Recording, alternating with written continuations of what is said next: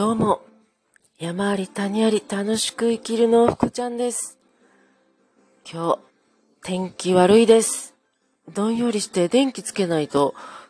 暗いです。そんな今日ですが、今日のテーマは、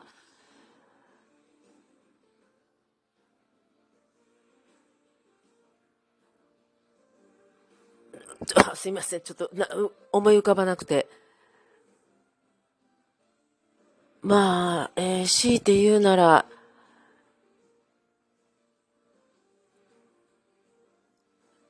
人生の流れ。ちょっと大げさですかね。実は、あのーコールセンターを始めたっていうのはお話ししたと思うんですが、あのー先週からやってみて、これちょっと、あ、そのマスクの件とかね、そのリーダーの件とかお話しましたよね。まず二つ、えっと、リーダーの件で、やっぱり私、こう、心に留めておけないんですよね。なので、思ってることリーダーに言ったんですよ。そしたらなんか、すごく分かってくれて、なんか状況が変わって、それを言って、やめようかなと思ってたんですけど、そのままやめないで、そのまま 続けたんですよ。で、昨日です。やっぱり、なんかこう、いつも、仕事行くのが重くって、で、やっぱり、そのマスクしてしゃ話をしなきゃいけないっていうのもきついし、仕事の内容自体もすごい営業職の強いので、私には向いてないなと思う部分もあり、やめようと思って、今日こそは、来月いっぱいで辞めさせてもらおうって言おうと思って行ったんですよ。そしたらなんだか、あのーそのアポイントを取る仕事なんですね、ある。そのアポが、3件も取れてしまったんですね。で、やめようと思ってたのにな、とか思って。で、取れたらなんか面白くて、あれ？で、結局昨日も言わないで帰ってきてしまったんですが、いやー、人生って本当面白いですよね。で、大体私、今までの経験から言うと、辞めたいと思った時には結構、すぐ辞めるですよ。なんかきっと、ここいない方がいいなって自分で思うわけなんで、今回に限ってはそれが外れてます。で、あれ？私まだここにいる意味があるのかなと。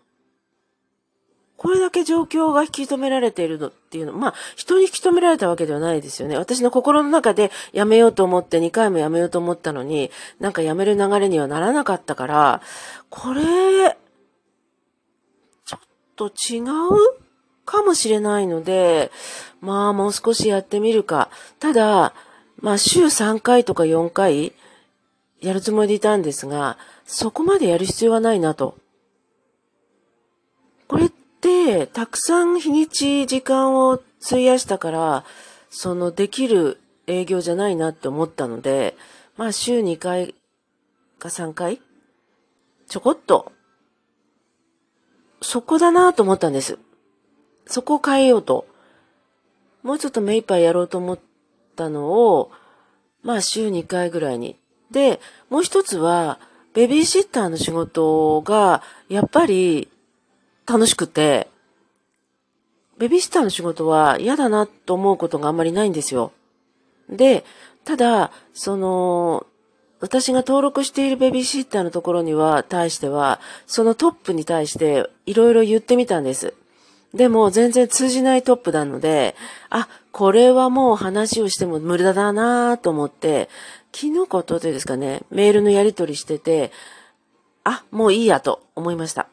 何回か意見を言わせていただいたんですが、相手にも全く通じず、自分はこうこうこうで頑張っ、そのスタッフのがのの大変だから、そのために自分はこうやって頑張ってるんだから、理解してほしいみたいな。私そこを言ってるんじゃないんだけどな、みたいな。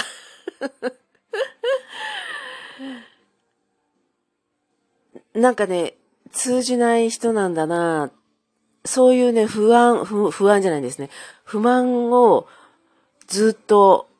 ここ、1年ぐらいですかね。そのトップに対してですよ。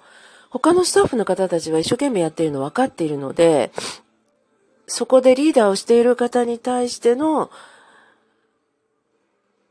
思い、私の不安、不満をちょっとメールで言わせていただいたんです。ちょっと疑問に思う点がいくつかあったんでね。まあちょっと例えて言うと、その、ど、まず最初に思ったのが、よ、夜です。夜な、夜、夜中ではないですよ。夜の10時ぐらいに、その、ベビーシッターの依頼のメールが来たんですよ。で、それも、あの、支給だったらしょうがないです。例えば、次の日のシッターさんが、急に病気でとか、都合が悪くなってとか、行かれなくなったのでっていう急なあれだったらいいんですよ。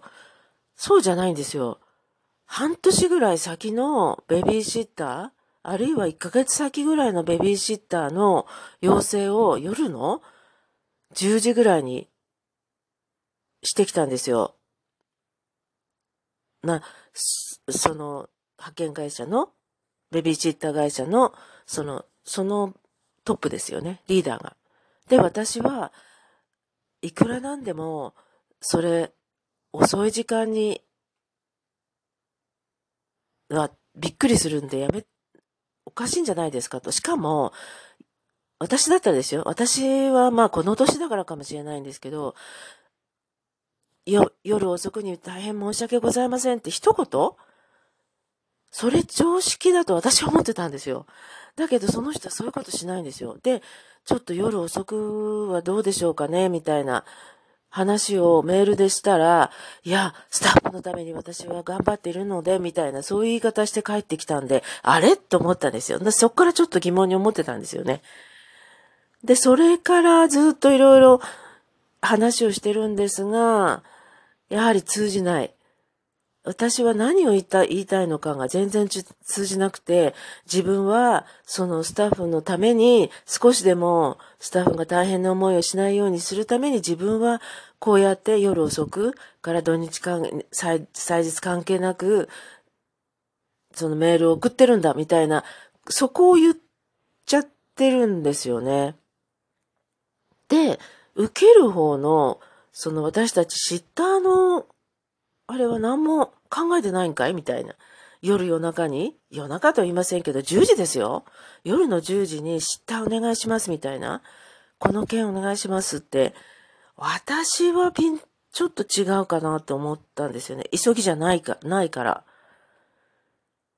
次の日でもいいんじゃない？みたいな。でもやっぱ通じなかったです。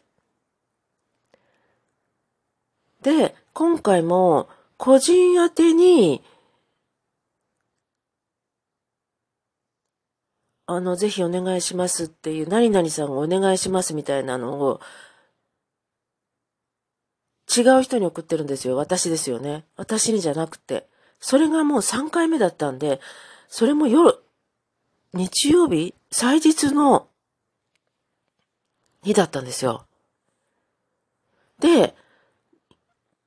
これ3回目なんで、っていうことを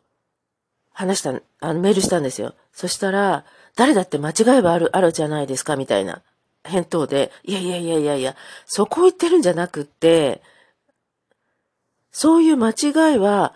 私は間違いを指摘してるからやめなさいって言ってるんじゃなくて、何かその間違わないようなシステム的な方法があるんじゃないですかっていうことで言ったのにもかかわらず、いや、人間だから間違いはあるじゃないですか、みたいな。私、そこを言ってるんじゃないんですけどね。3回も違う人に向かって、夜とか、祭日とか送られてくるので、個人宛てにですよ。その個人の誰々さんお願いしますっていうメールを違う人に送ってるわけですから、なんかシステムエラーですよね、みたいに思ったんですよ。だからそこは直してほしいと思ったんですけど、分かってもらえなかったです。挙句の果ては、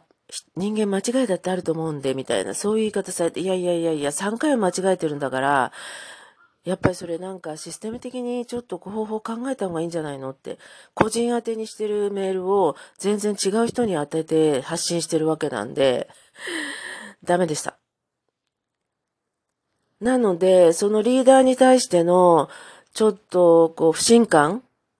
はずっとあったので、そっちのベビーシッターじゃないんですね。個人で頼まれているベビーシッターなんですけど、まあ近いっていうのもあるので、ちょっとこれはもし、